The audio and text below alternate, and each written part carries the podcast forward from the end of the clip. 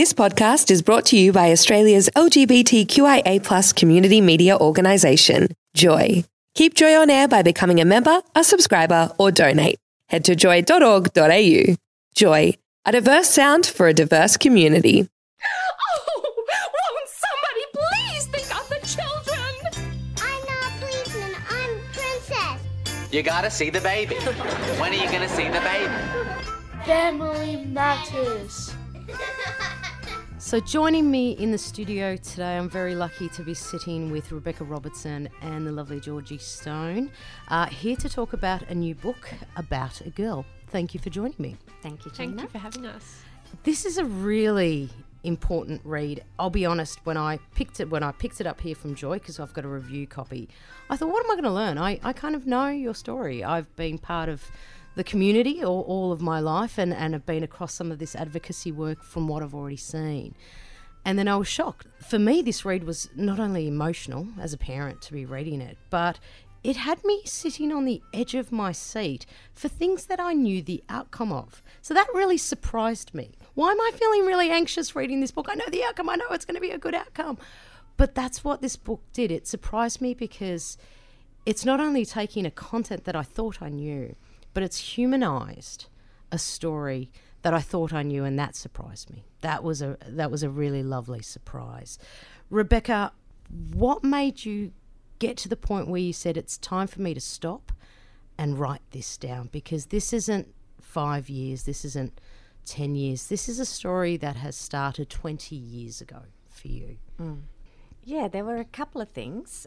Firstly, first and foremost, I was coming to the end of the bulk of my responsibilities as a parent. My kids were were um, teetering on adulthood, and I really hadn't had a lot of time to reflect throughout their childhood on the things that had occurred. And I think when you read the book, you see that it was, there were very few moments of hiatus where there wasn't Oh, you can take a something happening. Yeah. and, and to really reflect. And I'm quite a quiet person, actually. I, I do need quiet time to re energize and take stock and work out where I'm headed next. And I thought for me, it was personally a really important process for me to go through that. But also, we'd done quite a bit of media, and a lot of the time it was for a specific bit of advocacy, so around um, family court interventions or safe schools or whatever the message was. And the message would be our, our story would be directed very closely to what the message needed to be. And there were parts of our story that were, were missed or there wasn't enough nuance about it. And it started to feel like sometimes it felt like no longer our story. Yeah. So there was also a part of me that was trying to take control back of the, the truth of our story and the the real impacts that we'd experienced throughout the years. But also, and I was so pleased when you used the word humanize. I wanted to to humanize families like ours that mm-hmm. are that are so often stigmatized and misunderstood and so much misinformation out there in the wider world that I really wanted to have a quiet conversation in that sacred space of a, a book and another person's mind and a lovely cup of tea and see if we can't get a little bit further along. I do have to ask. I mean, for me, and I didn't get a chance to do this, and I'll probably do this when you leave. When I ask your consent, I want to give you a big hug mm. because I read this, and I, I and I fear, feel felt your tiredness, and I felt that weight on your shoulders, and it had me concerned for you. Was it therapeutic sitting down to write this? No. I didn't think so. No. I actually I- yeah. feared it might then start triggering other things because this is a it's writing is I'm a writer myself and I use writing as therapy as a place to escape. But you're not escaping. You're throwing No. everything. That yeah. that's what I kind of thought it might be. So I made every rookie mistake you possibly could with writing this book. Yeah. I uh, made every wrong assumption you could possibly make. So I, I actually found it really challenging, and I, you know, I thought it's our story. I, you know, I've got the, a memory like an elephant. The kids get me set me straight on dates, but you know, it, little other little details I remember very well. I wrote the first half of the book, fine, fine, that Yep. was all good. And then I went, I think I'll just write the end of the book. I'll write the end of the book because that's what I'm feeling at the moment. Yeah. I'll do that but I could not face the six years that we were in the family court system. Yeah. And my It's dear publicist, that. It is. Yeah, is. my beautiful publicist Sophie Ambrose at Penguin was so patient with me because I was really. I wasn't. I just wasn't writing it. I was, tomorrow I'll write it. I will write. I will begin writing it tomorrow. Anyway, eventually it got to like you've got to write this, and I pulled out from a cupboard in our garage the stacks of court papers and documents and folders from those six years, and I got into bed and I covered the bed with all of these documents and um, started going back over everything. And Which is um, hard. Yeah, it was really hard. you sometimes hard. have to protect yourself from that. Well, I had to just go full frontal. Yeah. I just had to go work through that. And so I would I was in my bedroom for about 10 hours a day for about a month, bit over, is that right, Georgie? Hmm. Were you making cups of tea, Georgie? Yeah, Yeah. yeah, Trying to su- support her through it. Mm. That was that was very difficult to watch as Yeah. well. Mm. To- yeah, to we- have to the relive all of that. Yeah, Been your advocate and your brother's advocate this whole time, and now you're like, oh my god, might be my turn to take care of mum. How did you feel once you knew this story? uh, Mum was going to sit down and write this. What What did you and your brother think? I w- we were both really excited. We we were really, really excited um, for Mum to write it. But it was interesting, even though I had lived through everything that was being, you know, discussed. Reading it was really difficult. It was really hard to to read the book, especially the the court mm. the court stuff. That was really, really hard and to read. And I've and I've so I read the first half of the book like in a day, loving it. Got to the court, Yeah. and I'm like, I'm going to put it down now. Yeah. And then for two weeks, I didn't read it. I mm. was Yeah. I was dreading going back into that Yeah. because it was so it was you know so harrowing living Yeah. through it and mum's a good writer so i knew reading it would would just be you know a challenge Mm. but fi- finally you know did read it um You skip over it. and yeah, yeah, yeah. I just wanted to get the end. No, I'm I'm definitely glad I did, and she Yeah. and she really she really did an excellent job. Was there anything you and Harry and I? I said to you guys off air. I fell in love with Harry. Um, Harry is my spirit animal, and uh, you know, I, the first part we we hear about your pregnancy with twins and your favorite moccasins and walking down the street and people kind of staring at you, and the birth. And Georgie, you arrived first, and then Harry was. Harry needed to be revived, mm. and I was tearing up reading reading that. That was re- maybe it's still too fresh from the birth of our child. That was really hard to read. But were there any things that you know you and Harry got up to as kids, and you're like, you know, Mum, that's off topic. Some don't parts that you said, know. nah, veto, Mum, veto. I mean, we we weren't necessarily naughty children. I think I, I can't I can't really think of anything. I just know I just know we were silly. We were just really silly. Sounded very creative and fun. Yeah, Yeah. yeah. No, we They're really had we had great chemistry as kids. Yeah. And we still do, I think. Yeah. Um no, I can't think of anything, but I do remember you know, reading, of, you know, about the birth, and I started crying. And then when Harry came downstairs, I just gave him a big hug. Yeah. I'm just like, I'm so glad you're alive. Um, and Harry's just like, huh? Okay. What? okay, I'm glad you're alive too. um, yeah, but I, I, you know, I love Harry. I love my brother, and he, he really, I, I think he enjoyed reading the book too. Yeah. He's very proud of me. Oh, he really well is. He really is. Yeah. Georgie, we've seen you over the years, and, and you know from the stuff that we've seen from the Globe Awards, and, and you know the times that you have to put on that public face, and all those times without knowing yourself, Rebekah, you just kind of look at that and go, "Wow, that's really good parenting," because kids don't raise themselves. Um, we don't get a manual when our child is born. There's a lot of parenting books, and this is where I think this is one of those must have parenting books because I didn't think I was going to be reading a parenting book when I picked this up. But for me, this is a book about how to be the greatest advocate for your children.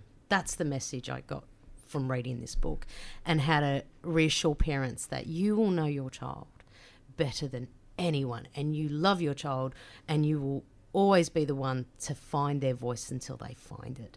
Um, so for me, this is a must read for all parents. What was the first thing you actually sat down in front of that blank screen?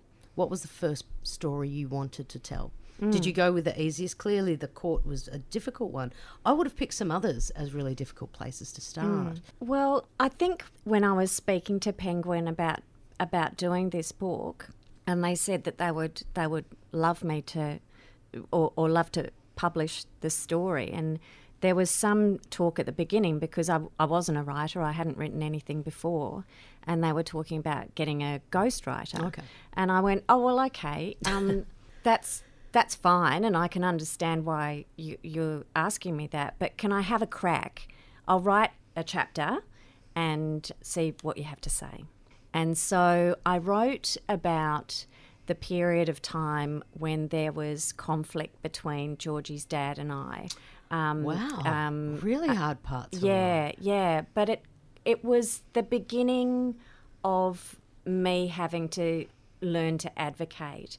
You know, at the beginning I wasn't courageous. I wasn't I was very grateful to anyone who would listen or help or show mm. a little bit of kindness. It took it took some bad experiences for me to really grow as big as I needed to be for Georgie. Mm.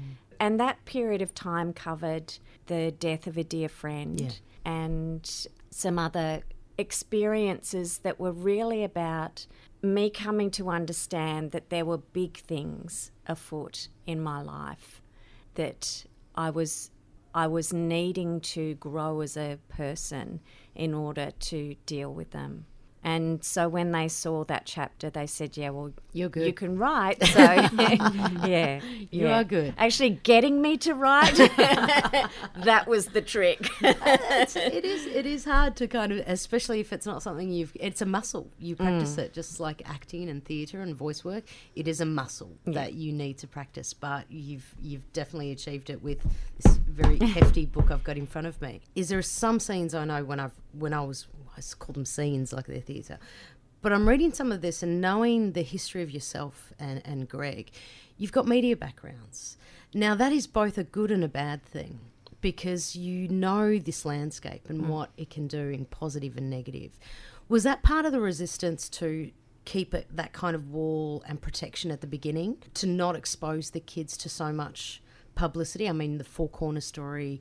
It's it's quite frightening to then say, yes, we're now ready when the Australian story came up, which you talk about here, to say, yes, we can do this. Because one, you're equipped with the knowledge of how media works, but two, you're also equipped with the knowledge of how media really works and how frightening that can be to put yourself and, and your children in that space. How was it juggling that? Um, well, we just weren't prepared to do that when we went through court for stage two for Georgie in 2015. Georgie asked for our lawyers to to waive the anonymity. Yes, and that's So it was about in this book. Georgie's- You were bursting to get your voice out there to say, mm. "Listen to me." Yeah, Yeah. So it wasn't our decision in the end. We supported her decision. But prior to that, the Four Corners, of course, because our case was anonymised, Re Jamie was anonymised, we, we weren't allowed to show our faces. And it was talked about before, and it was a really big decision to do that show, really big.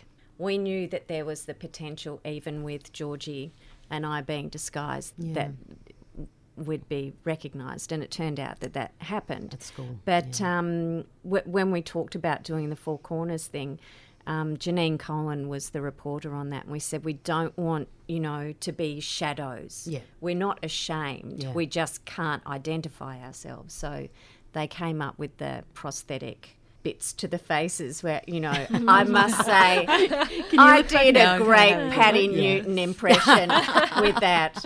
I think I, I gave good Patti Newton face, and um, and I'm not sure who you came as, Georgie, but by the end of the day, um, our little bits of prosthesis were coming Oh off. my goodness. I had to shove Georgie's nose back on. You did because we went down to the beach. They always, everyone always wants to do filming down at the beach, which is always a bad idea because it's always windy and Yeah, cold and everything. But the wind from the beach And the sound that salt was actually yeah, but it was actually like blowing our prosthetics off.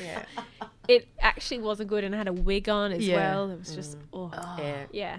And leading to this, I mean, Georgie's going to be on Neighbours. I grew up with Neighbours. I, you know, we all grew up with Neighbours. This is a really big deal because I know for myself, representation of anyone in the LGBT community, we're still getting there.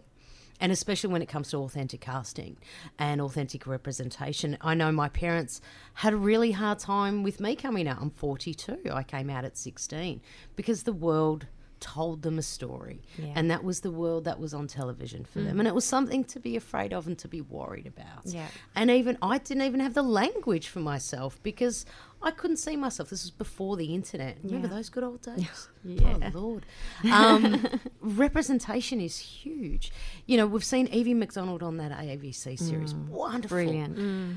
Neighbours is a whole other ballgame. It's taking a, a series to the UK and an Australian audience. Yeah. When they came to you with this, what did you kind of go? What was the first thought? in Well, I actually came to them. oh fabulous. Even yeah. I I pitched it to them.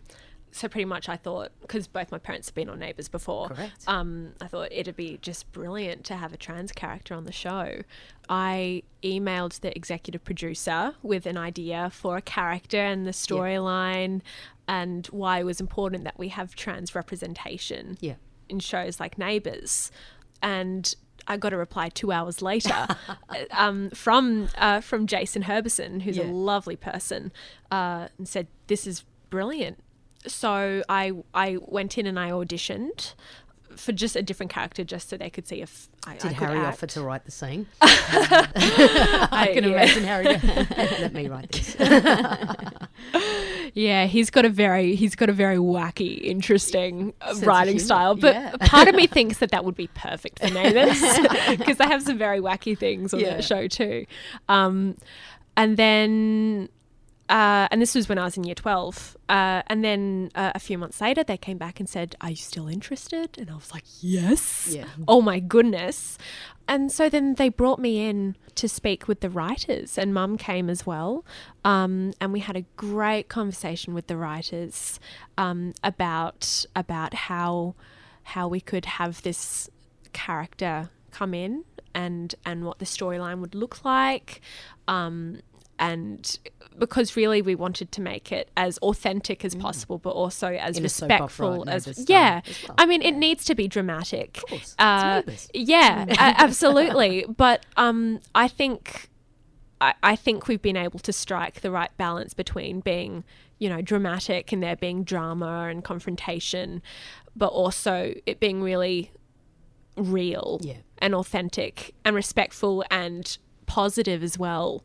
Um, um, so it, it's just been a really great experience. Yeah. Um, and I was actually, I mean, I, I wouldn't have approached them if I didn't think we'd a- be able to make it work, but I was actually blown away by how awesome they were, how awesome the writers were, how awesome the cast and crew Yeah. were. They're so excited about this story and this character.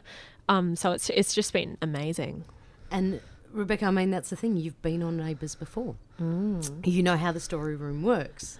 So it's a gift that you can take that knowledge in. I mean, you've seen it in the old style. How, what was your experience from what you had probably seen as, a, as an actor going in to what you saw with Georgie? Right. Well, you know, I'm a chick. we, we, we don't we don't get much of the get on stage." limelight really either. You know, and um, I've seen over recent years, I think the industry understanding that um, women um, watch a lot of content, Mm-hmm. and we want that content um, to reflect our own lives.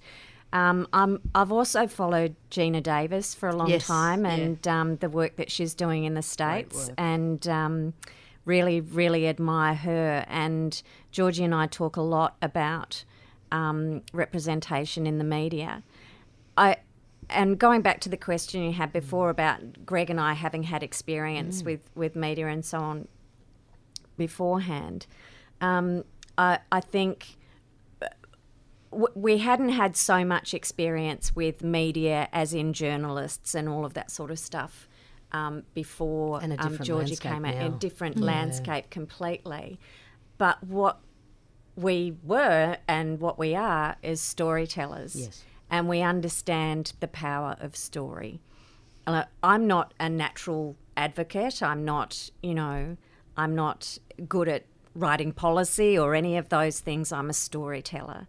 And so I do what I can in that way to try and um, bring people along. And I think what I have realised through my advocacy and through seeing how the media has has dealt with or not dealt with very well the the issue of trans people in general and trans children is that facts don't matter. We've seen that time and time again. Of course, facts do matter, but in terms of changing people's hearts and minds, they are less concerned with that than making a human connection. Correct. So, what I really wanted my book to do, and why we absolutely supported Georgie in reaching out to neighbours, is that when you tell stories, you travel a very long distance in a very short space of time, mm. heart to heart and mind to mind. I believe strongly in the power of story. I think it is a real spiritual connection between two people who have prior experience with one another at all. And yeah, so that was another powerful motivation in, in writing the book. and it's and it's huge. And and for me it comes down to the storytelling is see the representation as well. The seeing ourselves but hearing our stories. And how do you bring people on board that don't think they would want to hear this story? And that's the thing it's kind of that breaking through mm. to people who have already got a, a wall and a prejudice. And this is where this is so powerful. And because and i'm glad george i'm sure you'd be great at writing this but i'm actually glad that this is coming from a parent that this is the s- this is a story that talks to parents. Without being offensive a, a, a straight cisgendered mum has privilege has held privilege in the past. And here you are to say how dare you discriminate my child? And i won't stand for it. And that is powerful because another parent will pick this up and go i could be this mother Mm. what is the difference between me and rebekah to put somebody else in your shoes. I mean, they're, they're big shoes to fill. I mean, you you have. I, I kept wondering who was your advocate in this. Jane sounds great. Everyone needs a Jane. Jane sounds fabulous. Yes. What would you say to another parent now, knowing what you have gone through in these twenty years, to help them take care of themselves? Oh, It's a You know, I don't think I'm the best person to answer that because I think there have been a lot of times when I haven't taken the best care of myself. I guess one of the things, though, that I've learned, and you know, it's through trial and error, is is don't give up, rest, because there have been a few times when I've really wanted to throw in the towel, and thought I don't, I can't find a, another reason to keep going with this. Not not um, with my life, but with with the the hard work ahead of us. yeah. So that's that's what I would say. Yeah. Rest, but don't give up, you and rested? understand your lim- no. understand your limitations. I do actually. I am better at it, but I must admit that I have felt during this experience my my fingertips have reached the outer edges Yeah. of my endurance. I've felt the edge that I was going to tumble off if I wasn't careful. And so I don't want to get to that edge again, and I think I won't.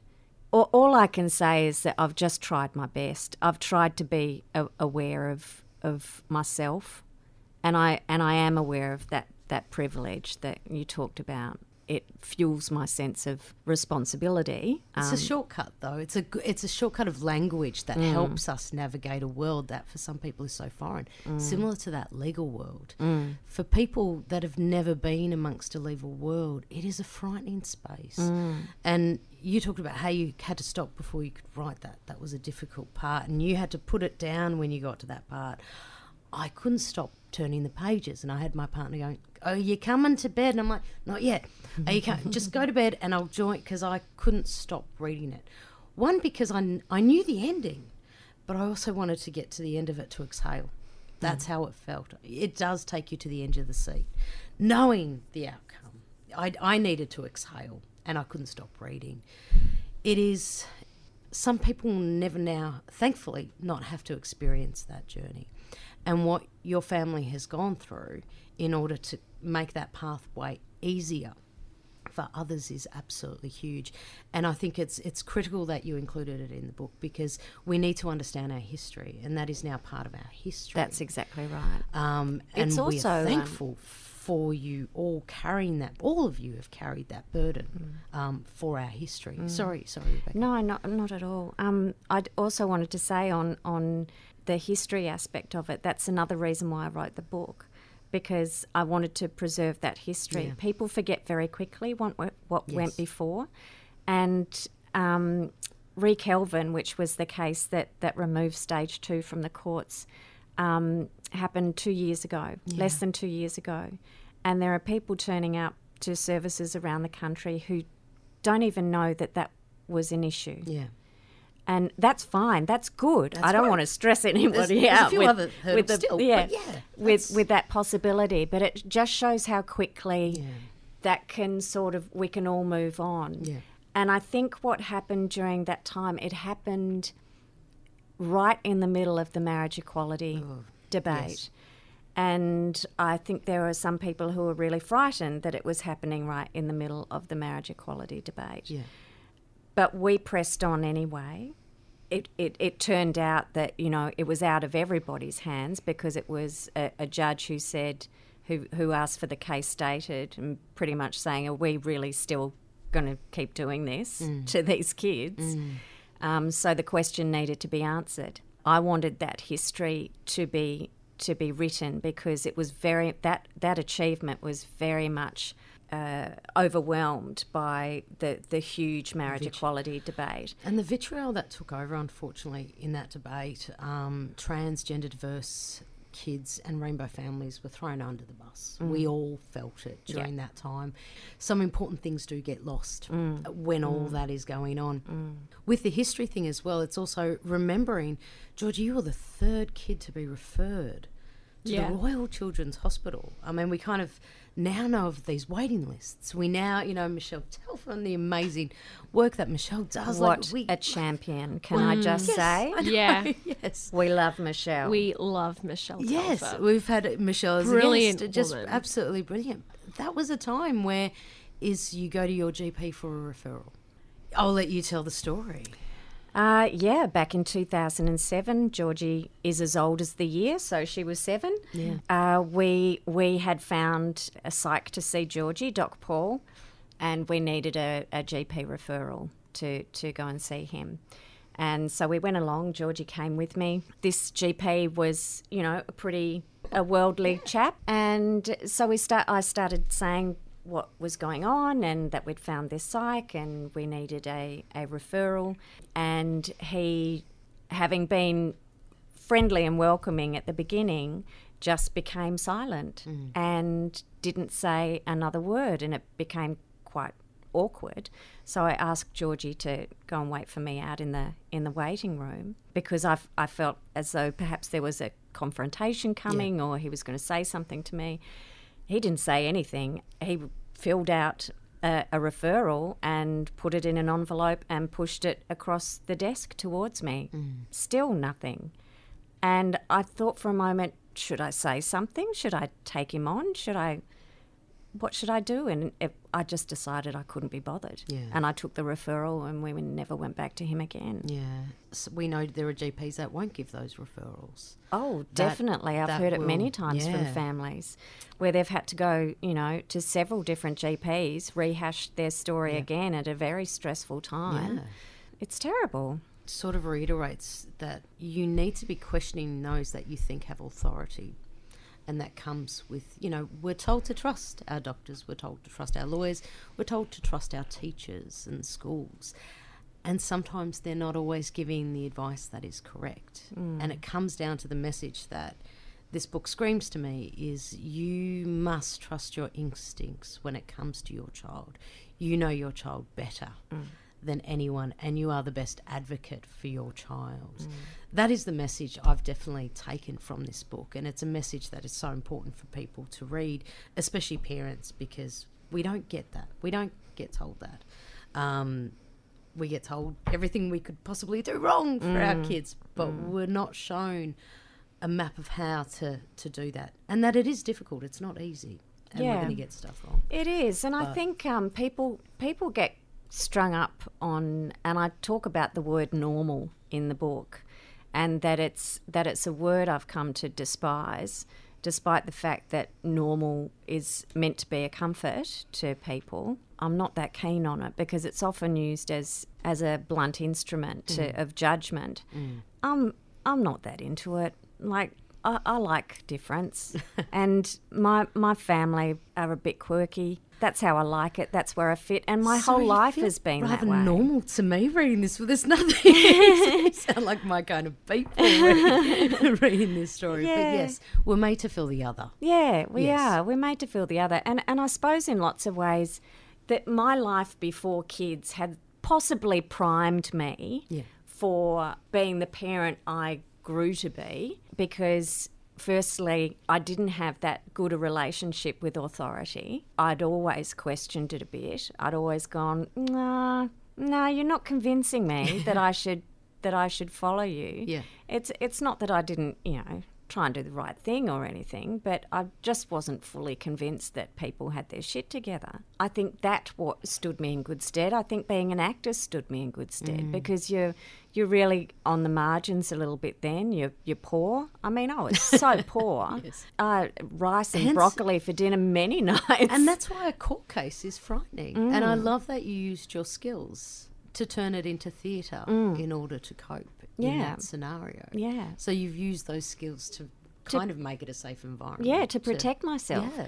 Um, because we we were powerless. We had no control. But also it was incredibly Dickensian. I mean, the whole thing was outrageously mm. Dickensian. And at the middle of it was this little kid who had no voice. That is I mean, if Dickens was alive today, he would have he would have written these stories and he'd be donating to LGBT Yeah.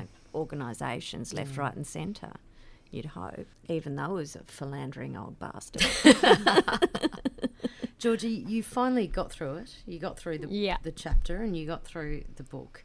What was one thing that surprised you in reading this story? Was there anything that jumped out at you There were that you'd many. forgotten or Yeah, well, there were a lot of things that I'd forgotten from my early childhood. I suppose, you know, memories from me at kindergarten or w- when I was really young Yeah. and how I would start to express myself. I suppose I'd forgotten about a lot of those instances because it was so long ago. I was really just blown away by mum's writing. Mm. Like, she's very good. Really And I mean, good. this is her first book. I know. A bit It's- jealous as a writer myself. Going, what? it was yeah no i really really loved reading the book it was difficult Yeah, it was very difficult. Bit triggering but i'm just so proud of her Uh, this is radio, but I can see the look between you both, and it's it's it's just gorgeous, and it is pride, and it, you're tearing up, Rebekah. I can see your e- oh, your eyes there, your ears are under the um, but it is that. so emotional, she's weeping from her ears. but I look at this. I mean, I'm a parent of a, of a child, and uh, I've just gone over a week of sickness. And when you hold this child, you just think, I will do anything to protect this child. Mm. I will do anything to make this child safe and mm. secure. and reach their full potential. It's mm. pretty. It's a basic It is. instinct, and a lot of that that stops them is the world outside. And how do you get a world to catch up when sometimes it can't? But I think I'll be very lucky if my child will look at me the way Georgie looks at you and talking about that pride. That is pretty. That will be a wonderful success. Mm. So that's something I hopefully can look forward to myself. So mm. well done there, Mum. Thank you. One part that I found really hard to read where there was a scene at the swimming pool in primary school, and it's what you could hear. And I don't want to talk about it too much. We're not going to go into detail because people need to read the book. Mm. But that moment as a parent, to be standing there, to be hearing that, how does one recover? How does one not go postal and lose their mind? I th- I think I'm s- I think I'm still getting over it in in some ways. I think what came after and my determination to advocate for Georgie came out of a tremendous guilt that in that moment I had failed her. Uh, I think I'm still probably not f- forgiving myself for for moment. I try, but but I think I'm I'm still mm. I'm still reacting to that to that moment mm. of of never ever ever wanting Georgie to experience another moment of of humiliation. It's very vulnerable of you to include that in the story. It's a really hard moment as a mm. parent to read because I'm screaming with you when I'm reading it, and I'm my heart is breaking. And it, if there was a soundtrack, it'd be a scream. It'd be a mm. mother's scream. It's a hard scene to read, Georgia. It would have been hard for you to relive that because it does. It's so fresh and it's written so well. But it's these vulnerabilities in this book. When I talked about humanizing, you don't give us all the polish and mm. the happy endings. And I thank you for that. Because if we read that, we can't relate to it. If we read that, we can't fear along with you and celebrate the wins when we get it. We need those highs and those lows. And you take us on that story journey. So thank you. It's it was hard to read, but it was rewarding. So thank you for being brave to write that. Thanks. With this book now, what are you hoping? I mean, I know what I felt reading as a mm. parent. What do you hope this will do for other people? I'm I'm actually hoping first and foremost to, to reach other parents and parents who who don't feel confident. But I'm also hoping to reach those people who are curious. They might already have attitudes about me and my parenting or our family story or parents like me or have a general interest in the subject itself and be mm-hmm. teetering on judgment. Uh, I certainly haven't written it for Lyle Shelton or or any of any he- of those dudes. I mean, read, no. no. it's not. I don't think he does. It's not my role to convince people of of Georgie's legitimacy or our choices as parents. And I and I think one of the other things is that we've reached a point in our lives where we don't have to explain a single thing to a single person. Georgie's existence is self-evident and she doesn't need to explain to another living soul who she is or why she is hmm. we hope that that telling this story will bring a softness, I hope, into people's hearts, a gentleness and a kindness. I'm not a warrior mama. I'm not a I'm not a bear or anything like that. I think I'm one of those Greek helicopter ones. I'm just gonna put it out there right now. You're a helicopter. I think so. there are bears, you know. But if if I had a spirit animal, I think I'd be an elephant. I really love elephants. Yeah. And one of the things I love about elephants is that they're community minded creatures and they um, look after one another and they shepherd one another through difficult times. They tell each other where safety is and they warn each other about danger. They look after one another's young. They get together to play in the mud. And that's that's That my kind of family. And that sounds like the family you have and Yeah. the family you've created through Transcend for others. Yep. How's Yeah. Transcend looking at the future at the moment? Well, I'm trying to uh, find ways to make sure it can keep going beyond my involvement, although I'll always be involved. But I do also understand that, you know, I've, I'll always be Georgie and Harry's parents, that, but some of the things that families are going to be facing in the future are different to the things that I've faced. And my experiences might not be so relevant. So I'm wanting to, you know, be there as a support for other parents to come through and take the reins a bit. Because every every person's journey is going to be unique. That's exactly right. Yeah. And I'm really excited that there are some some parents in Transcend who are really wanting to take it on its next little journey. But we'll always be there paddling of along course. and doing what we This is can not the, and the third baby. yeah. This yeah. is your third child. Yeah. Yeah. It's been a real privilege talking to families and often being the first Mm. person that a parent reaches out to. I never lose sight of the fact that they're putting trust in an absolute stranger to tell them this really vulnerable part of their life story. But it's time for others to, to share that too because they've got a, a lot to offer. We're just slowly working towards making it stronger and better and adapting for the times and Yeah. Georgie, what are your hopes? I hope with this book, uh, all parents, well, you'd hope all parents want want to protect their child and want have their best interests at heart. But a lot of parents, I think, don't know what to do with that, and and their instinct is to stop their child from being who they are to protect them. Apparently, Um, it comes out of love, and and sometimes it does. Yeah, yeah. yeah, Or they're confused at what what to do. They don't know where to go. I hope this book helps them get a better idea of where to channel that drive to protect their child, and that is to re- to support them. I find it so heartbreaking. So many trans young people don't have supportive parents. And I know I come from a place of privilege because I have a supportive mum and dad. So I hope this book can actually help parents listen to their child because yeah, you know, you know, the parents know their children and who they are, but more than anything, we know who we are Yes. and we need our parents to listen to us. And the sad truth is a lot of parents don't and they actually fail in protecting their child. So I hope this book can change that. Yeah, so do I. I, I can't even fathom that.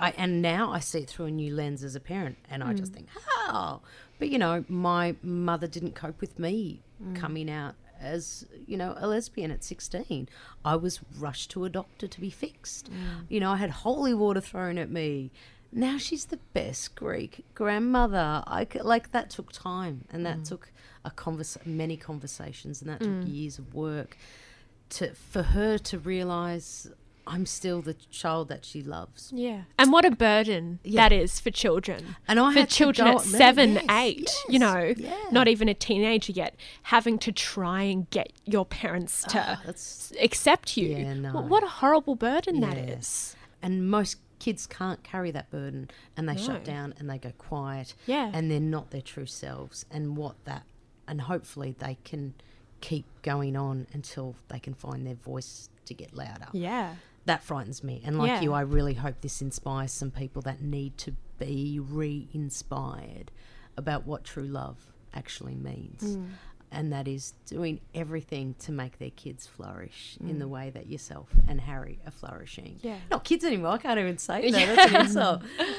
Yeah, 19. Oh Neighbours, we, you know, sometimes it's fun to make fun of neighbours because it is neighbours, but neighbours is so important. Yeah. And the fact they're leading the are- way. Yeah, Neighbours is actually leading the way in terms of the uh, Mass Australian reach. TV Yes, industry. yes. It it really is leading the way. It's one of the few shows that are committed Yeah. to telling real stories. Yeah. Most shows don't go there because you know they're concerned about viewers, they're Mm-hmm. concerned about backlash, all of that. Neighbours is actually committed Yes. to representing Australian people and they're serious about it. Yeah. Um, you know, they're joked about a lot and I can understand that, but actually they in many ways they are more serious about storytelling than the majority of TV shows Yeah, on and I think Australian people TV. take that for granted because it's Yeah. yeah. So, but it's such an important. I don't think people realise the hard work that actually goes No, into. I don't think oh my they putting do. it- goodness. I know And- some of the writers say yes, I know how the hard work that's in the background of that. And I don't think they realise the the impact that those Yeah. storylines have on uh, free a, to wear on a cohort of mm. prime people. Time. Yeah. Yeah. Yes, Yeah, and and it does. It is very effective in reaching people we call you know everyday Australians, and in the UK as well. It has a massive following in the UK. Yes.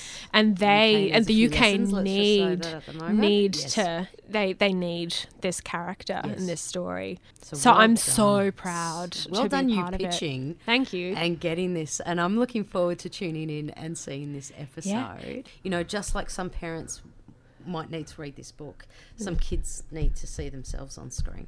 Yeah. Because it's still really hard to get really positive representation Mm. um, of, of LGBTQI characters. But even ones with a happy ending, like, really? Yeah. Do we all need to have, like, anyway, I won't Yeah. talk about Well, some tropes you know, that are still existing yeah, in we, film and cinema when we and were TV. talking to neighbours, we talked about those tropes. Yeah. I think they've done a good job at um, bypassing a lot of them, actually. Well, I will let you get your Sunday back. I'd like to thank you both so much for, for coming and sharing yourselves here in the studio, but also for sharing so much of yourselves in this book. This is, it's not an easy read because it is vulnerable, and that's what humanizes it. And I think it'd be hard for anyone who might have some preconceived ideas of, I don't understand those views, but if they did, I'd find them hard to not be changed at the end of this read if they allow themselves an honest read of this book. So I'm very thankful that you have written it. It is, a, it is an important resource for all parents to read. Where can people pick this up? I know Booktopia is selling it. yes, you can get it at Book- Booktopia, Amazon. You can go onto the Penguin site. Yeah. It's in all good bookstores. I think it'll be in Big W. It's it's um we're going big. I, We're going hard. I'm looking forward to seeing Georgie your face on shelves all across Melbourne. Yes. Yeah, nice picture. Well it's a done. Thank beautiful you. cover, Gorgeous- isn't it? gorgeous cover. Mm. Very gorgeous cover. Thank you both again. Good luck with the book. Good luck with Neighbours. Thank you. I look forward to seeing what's next. It's hard to thank you for your advocacy because you were going to do it anyway for your child. But thank you for making so many, the lives of so many young people out there a whole lot easier. Oh, Geena, thank you, and thanks for having us. Pleasure.